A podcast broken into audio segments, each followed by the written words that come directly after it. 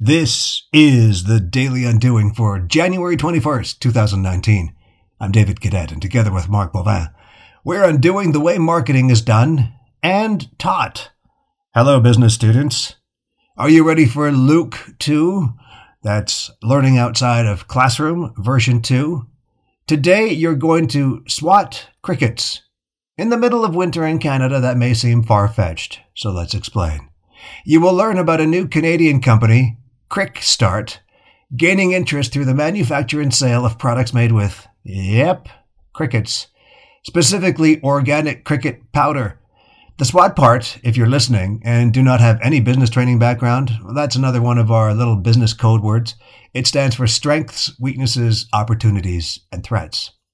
And we usually snub our noses at a lot of formal business and marketing academia, but this one is an absolute keeper.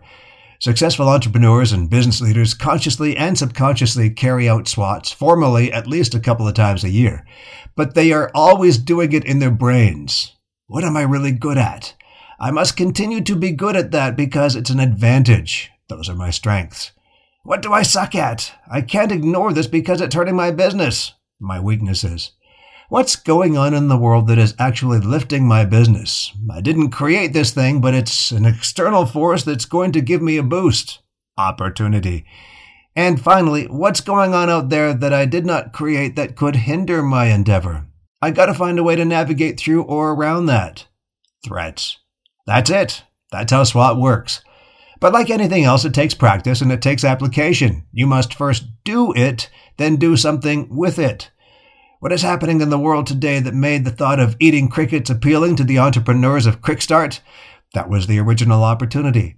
What were and are the things in the world that might stop this crazy idea in its tracks now or in the future? Those are threats. What did these founders possess, tangibly or intangibly? Money and skills, for instance, that could push this idea forward. Strengths. And what did they need to improve or obtain that they were not so good at? Weaknesses.